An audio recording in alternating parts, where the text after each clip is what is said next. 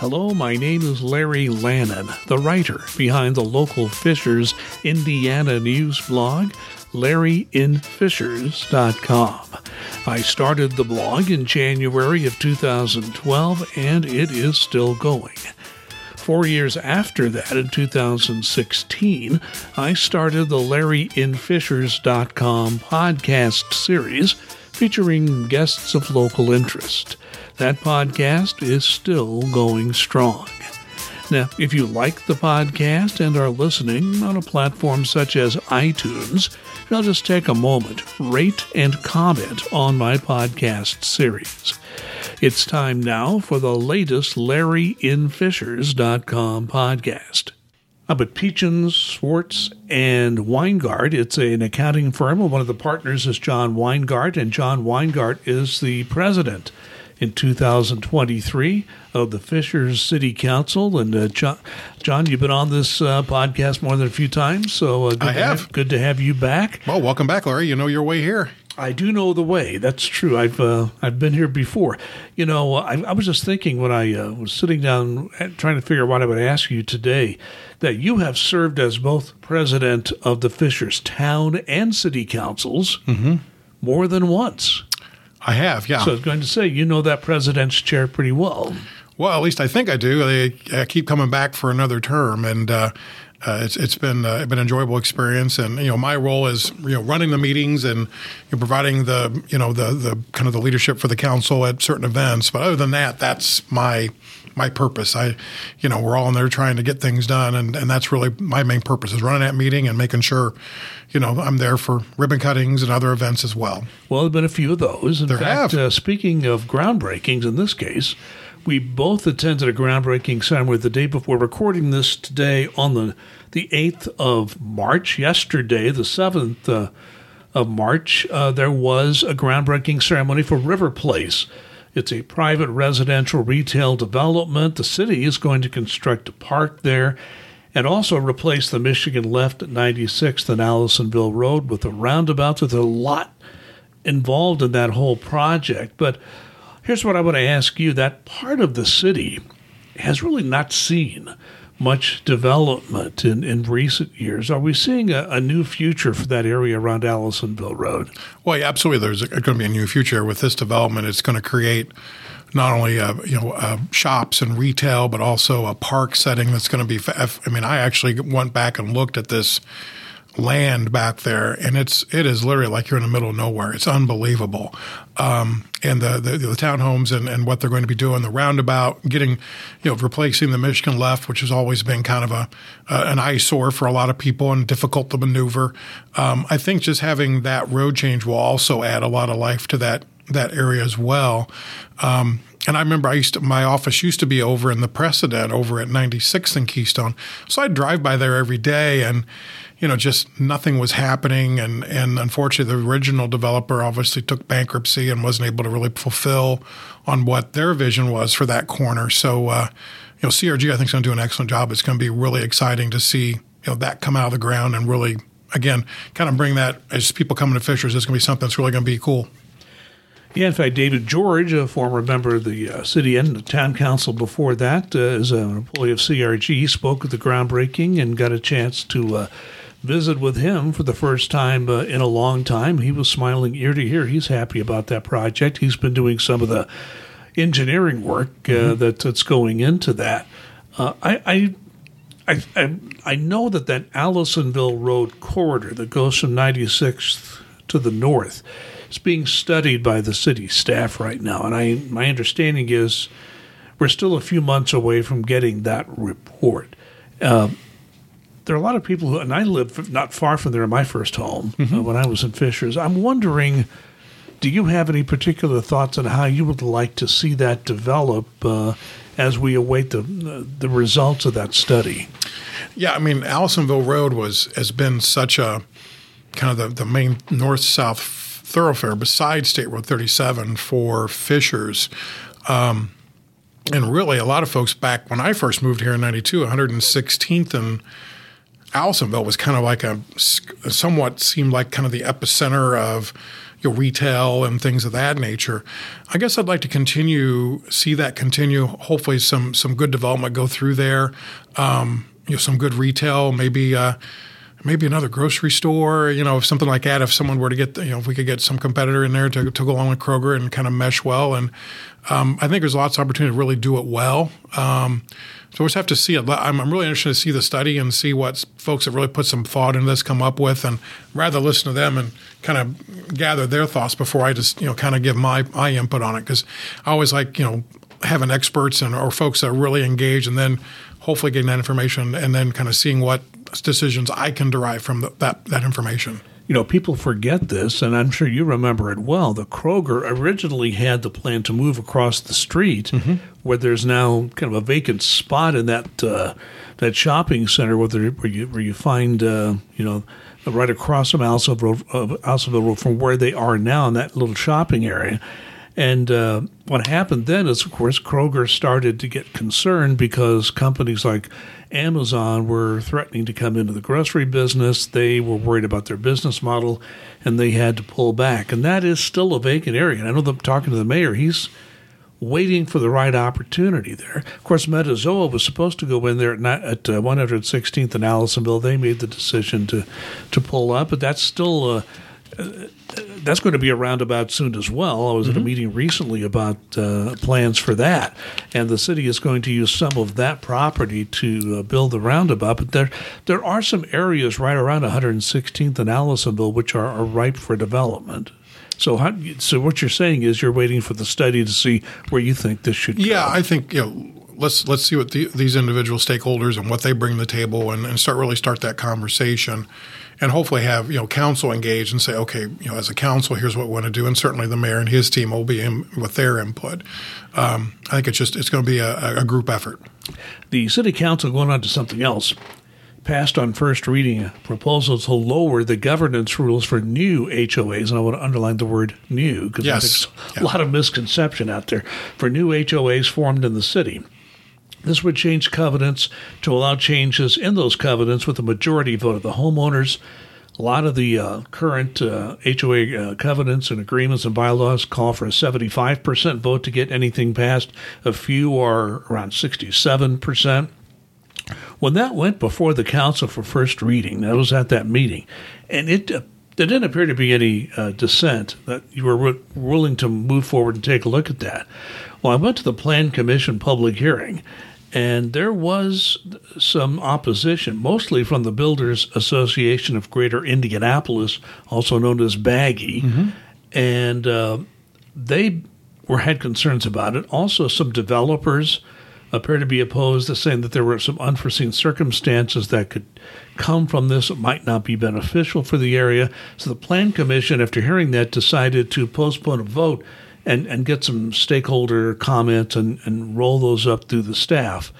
Uh, now, I'm just curious, after what you have seen so far, where, where, do you stand on this idea? Where do you think it yeah. stands now? You know, that, and again, I, I'm, I'm, i try to look at really kind of where I live. I live in Windermere, and it's so tough to get people to show up to and vote for different issues. So you end up having to have meetings that aren't probably in, in accordance with your bylaws.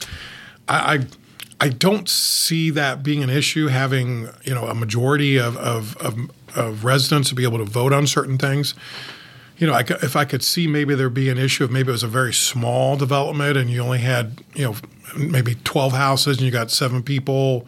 You know, I, again, I, I that could be an issue there. But yeah, I I heard from a couple of developers saying they weren't in favor, and I, I really question it because really once developer once they turn over the HOA, developers are gone anyway. I don't know what they're concerned about, but I'd be interested to hear it.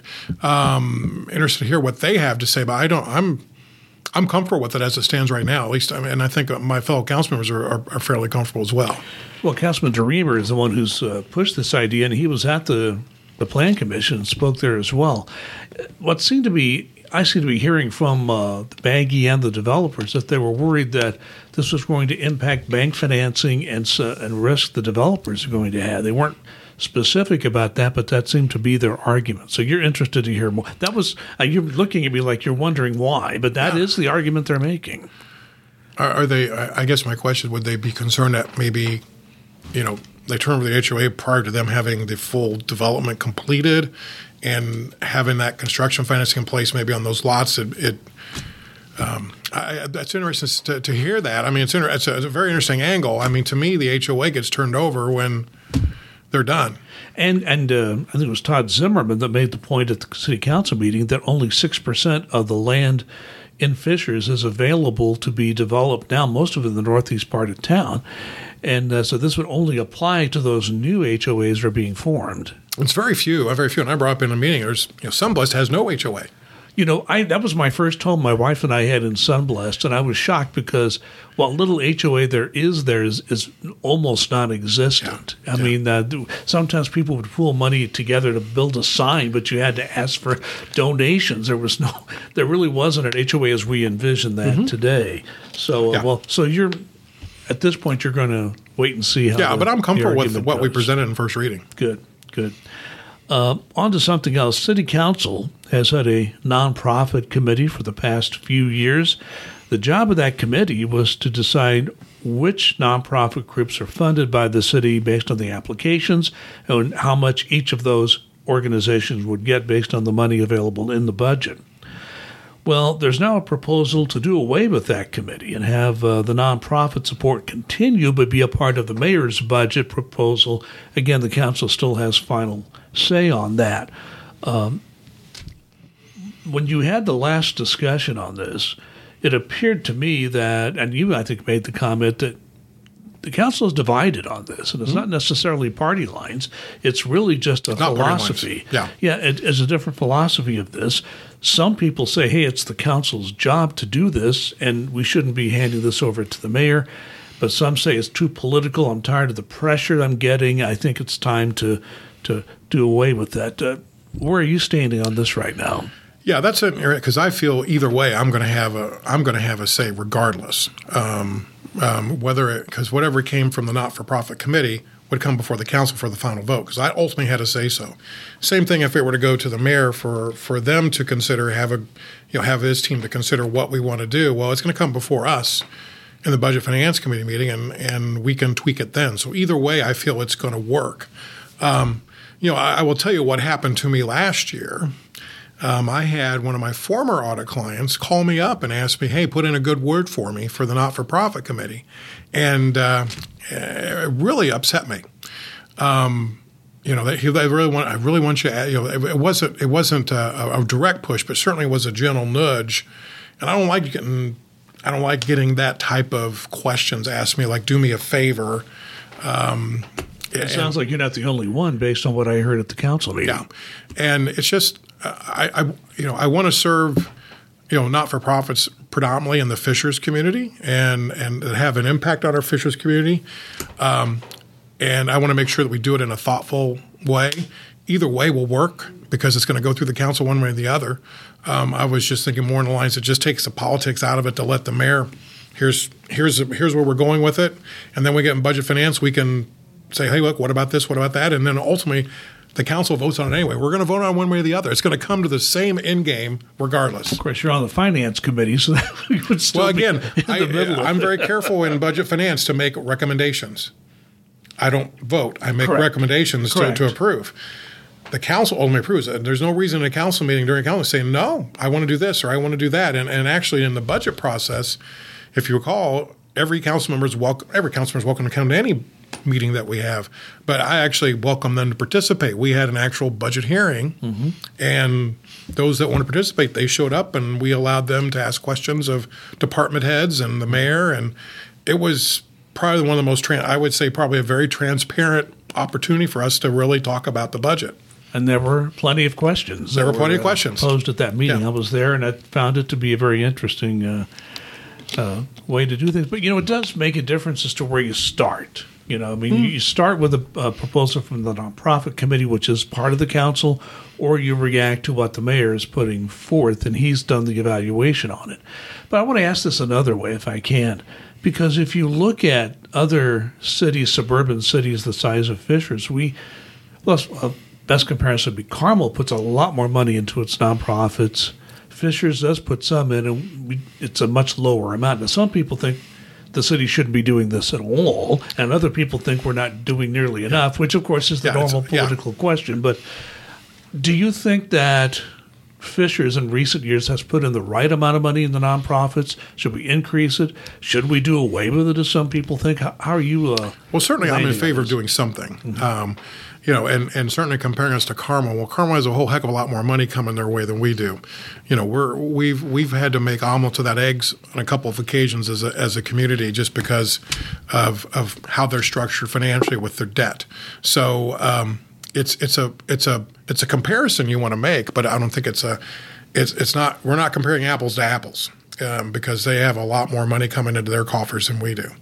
Um, but but I think from as a, as a city, I think we're doing a, a good job of, of what we want to do. And again, the, the council decides that that dollar amount. Again, we we come to the same end result. It's just you know how do we start? How do we get there? But I, I think there's still a lot of opportunity to weigh in if we want to, regardless. I started the conversation off with development. I'm going to come back to it because if you look at 2022, Fisher's had quite a year in development, well over one billion dollars. It's a B, one billion dollars of development uh, that was announced for the city. Uh, One big part of that expansion is the expansion of Fishers District. Fishers District is a very busy place now. Finding a parking place is the biggest challenge. The restaurants there and other retailers are, are doing very well in that area around IKEA. Well, now that's going to be expanded, and Thompson Thrift has uh, unveiled that plan. And part of that whole uh, complex will be an event center. It's going to seat anywhere between 6,500 and 8,500 people, depending on the event. Some events, will, how you seat people and that kind of thing. Uh, this um, event center is a city project, and the, the mayor did present a financing package. The council did approve that. Uh, you've had a, a major worldwide company who's been hired to book the events uh, for that center. Um, I guess the question to you, when you look back at what happened, and there, there's a lot more. Andretti's headquarters. I could. There's a whole long list of of uh, developments that were announced in 2022. And I asked Megan Baumgartner this as the head of econ- economic development for the city. I said, "Is there any way you can equal or exceed 2022 in 23?" And she said, "Well, we're going to try." Um, it's going to be a, a heavy lift to do that. What What do you think? Is there any way that the city can continue on this track of major developments? Well, I think there's always going to be development opportunities for us as we move forward, and and I'm not so, so concerned about the size. I'm more concerned about the quality. You know, if we don't do a, another billion this year, it's not going to break my heart. I'm more concerned about being more qualitative about those developments and doing things, and hopefully being able to do things without tremendous incentives from the city to get them done. Um, I think we've proved our concept um, and what we do. So I'm, I'm not so current, concerned about meeting or exceeding what we did in 2022. It was an exceptional year. Scott and his team did a great job. The council did a great job coming together, you know, with bipartisan support on what we're doing, which is great. Um, I just look at now as okay. Now you know, let's you know, it's great to have these big opportunities come our way, but I also want to look at the qualitativeness of that opportunity. Is it really something that's going to bring you know better jobs, better lifestyles for us, better opportunities, better amenities? That's what I'm going to be looking at in 2023, at least for, through my eyes, um, in this next year. Well, um, I guess the one thing I would ask, uh, just just to dovetail on that, I have always found that uh, one uh, tool that is used by the city of Fishers, a number of other cities, tax increment financing. It's part of some of the projects you, you talked about. Yet at the state house, there have been a lot of um, discussions among state lawmakers about making major changes to that, and that is one of the major economic development tools used by cities and other localities. You know, however you want to come down on it, I mean that is still a major tool. And if the state were to take that away or mess with that in a way it would be less useful to you, would the state need to come up with some other incentive? Because you're not just competing with uh, cities and towns in Indiana. You're you're talking about people across the country and a mm-hmm. few instances around the world you're competing with. How do you is is competition going to get tough, and how will the state be able to back you on this? Yeah, and that's certainly something we have to really be aware, cognizant. If they do change how we use TIF as an economic development tool, that will have an impact on us, and it could, you know, not so much, you know, it may level the playing field for everybody around us here in Indiana, but it's also going to let, let the, these companies going to look. They always look for the best. You know, you know, they look at a company, but the economics of it make them. They may be going elsewhere for those opportunities, um, and we need to be cognizant of that. And you know, the state legislator legislators doing what they do. I know a lot of folks in other areas they look at Fishers as kind of the, you know, you know, we're doing all this stuff and you know we can't, we don't do it, so why should you? And I'm certainly there's some, you know, hopefully nothing happens to that, but we'll we'll have to. Hopefully there'll be another incentive or another, you know, tool we can put in our, our club we can put in our bag to do this. Yeah. I moved to Fishers in 1991 and I cannot remember a local election, city election, or a town election in those days, where only one office was contested in the Republican primary. Yet that's what we have today. Only the city clerk. Yeah. That's the only office where there is a contested Republican primary for the Fishers municipal election coming up. What, if anything, does that say about the state of, of local politics? Well, I think from, from at least from the, the the Republican caucus, at least from, from my perspective as a Republican, I think people seem to be, they like the direction of the city. They like where we're heading, like what we're doing. Um, certainly, I always, I always say there's two rules in politics. If I'm not, you know, someone's going to be ticked off at me no matter what I do or don't do. And if I'm the smartest guy in the room, I get really worried. Those are my two rules in politics. and, um, but but uh, you know, majority of folks, the people I walk and talk to and ask about our community, they they seem very excited about what we're doing. Um, they seem very positive about where we're going. I mean, I you know, I'm, there's a gentleman here in my building, and you know, he he goes, "Aren't you aren't you city councilor here?" And he, he works at a different. He goes, he told me, he said, "Don't let the naysayers tell you." Not to do stuff. You guys are doing a great job, and I really love living here. And I hear that nine times out of ten.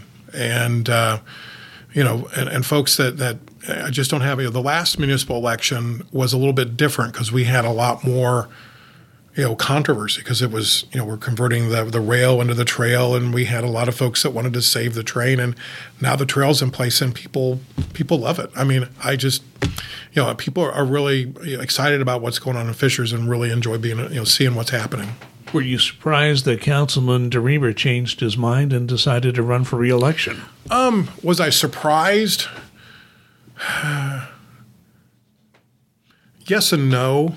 Um, I know it was, you know, he was not wanting to run again, but you know, he told me that it was the residents of, of Britton Falls that, you know, pretty much, you know, asked him please run again. So, well, I know he was very adamant at the beginning of the filing yeah. t- time that he was not running, and he made it very clear to me. And he completely changed his mind. He gave me the same reason you received, which yeah. is, you know, I just had too many people tell me that I, I wanted that they wanted me to run again, and and and uh, you know, I, I'm not a young person, neither is he. So I, if I was at my age, I'm not sure I'd want to run for reelection if I was on the council. So he's he. I got to give him credit for that. He he took the the, the responsibility of, of, running for another term. And of course, you are also running for another term. Of course, mm-hmm. we'll deal with that at election time. There is no uh, primary election, as I said, for any uh, any uh, office but city clerk. You mentioned something else, and I, I do want to ask about this because you have two Democrats on the council. That's only happened in the last few years. Mm-hmm. And uh, there have been some issues where there have been some differences amongst the two parties. But what I have found is is that there are so many issues where you are together, mm-hmm. and there is no controversy. And you said you you've had bipartisan votes where one or, or, or, both of the Democrats are with you on some of these projects. So. Uh, to me, that says a lot. That speaks pretty loudly to the entire community when you have both parties in favor of something. Mm-hmm. It does. It does. And and uh, you know certainly, I mean, I've had my differences with my Democratic council members and my Republican council members. We've we've not necessarily always agreed, and that's okay. That's what a that's what a council is. Where you don't get nine yeses every single time. It just doesn't work that way. Sometimes it's five to four. Sometimes it's four to five. Excuse me. So it just, you know, I don't think things get voted on party line. Things get voted on you know, what are the issues and does it make sense? And uh, if we like it, we'll vote for it. If we don't, we don't. I live very close to the intersection of 141st Street and State Road 37. Mm-hmm. And uh, let's just say I hear from a lot of my neighbors. But you do. This is now, as in case you don't live in that area and don't know, it's now a right in, right out for east west traffic on 141st Street. Now, the city insists, emphasizes this is a temporary solution. Just for some background, bids were submitted last spring, about this time last year. But when they came in, uh, I think the, the term I heard most often from city staff, and even though contractors put in uh, bids, they were just not serious. Those were the two words I heard most often by people on the city staff, both in the uh, in the, in the people who work in, in the money side and the engineering side. Now, the idea was to rebuild that uh, intersection or interchange, much the same design as we have now for 126th and 131st Streets. Have a roundabout and an underpass for 37, so 37 traffic uh, can move unhindered through, through Fishers that way. My understanding is from the engineering department that there will be a rebid for that roundabout project in August. Um, how optimistic are you the bids are going to come in closer to the budget this time, or do you have a feel for that? You know, that's a great question. I'm, you know, I know our, our engineering team's done some things to to save some costs and be a little more cost effective in what we're doing. To right, trying to rethink it as much as they can. And I know, you know, and, and I know other councils asked for a budget for it. What's the budget? What's what? What we and the trouble is, you know, right now, I mean, you look at all the construction projects around town. None of them are getting done. Go downtown to, uh, you know, the 65 and 70 interchange downtown, way behind. 69's way behind. Um, these construction companies are doing road constructions are way behind. So yeah, they gave out a bid, not being serious. excuse me, and just hoping we'd take that large bid, so it'd be a very profitable profitable project for them. And unfortunately, we have to be careful about. You know, we want to make sure it's a cost effective project as best we can, but I don't want to put all my say this is what we think it's going to be, and they're going to jump on it and saying what's because it's kind of like playing poker with all your card cards up played up. So, you know, everyone knows what cards you have when you play poker. Um, and that's why we're waiting until August to make that bid, just because hopefully a lot of these construction projects will be winding down. They'll be a little more, have a little more of an appetite for the project and be more cost effective. It's going to be expensive. It's just going to, I know it's going to be expensive. I mean, construction, I mean, getting material, getting labor, um, has been very challenging through the last three or four years. And you know, you can you know, the, the pandemic is probably part of that issue, but also, I mean, just they have a lot of projects that they're still working on that they don't have done yet, and they're gonna they're gonna be very, um, you know, very, very, bullish on pricing right now. I was uh, talking to Mark Heirbrandt the other day, county commissioner, and uh, of course, county's having the same issue, but his point was, and this is something that we tend to forget that happened about a year or two ago the Congress passed a huge oh, infrastructure oh, yeah. bill, gigantic, the biggest infrastructure bill probably in my lifetime, since the inter, probably since the interstate highway uh, system was was approved years ago. So that's going to be another challenge for everybody. I don't mm-hmm. care if you're in the private sector or you're in government.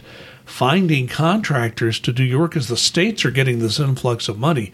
My understanding is they're going to be spending most of it.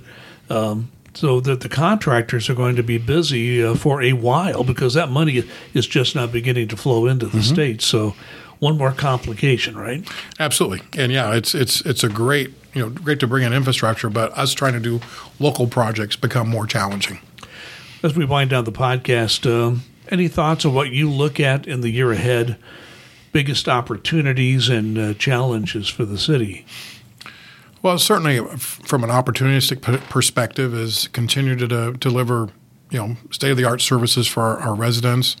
You know, really boils down to for me the, the for me the opportunity is really trying to provide good constituent services. You're really trying to address um, residents' needs from from a traffic perspective. From I've got you know neighborhoods that are you know wanting the roads redone and trying to work with you know us our, our team to try and implement anything we can um, to me, that's the thing. Infrastructure, public safety, those are two big things I look at. Economic development is great.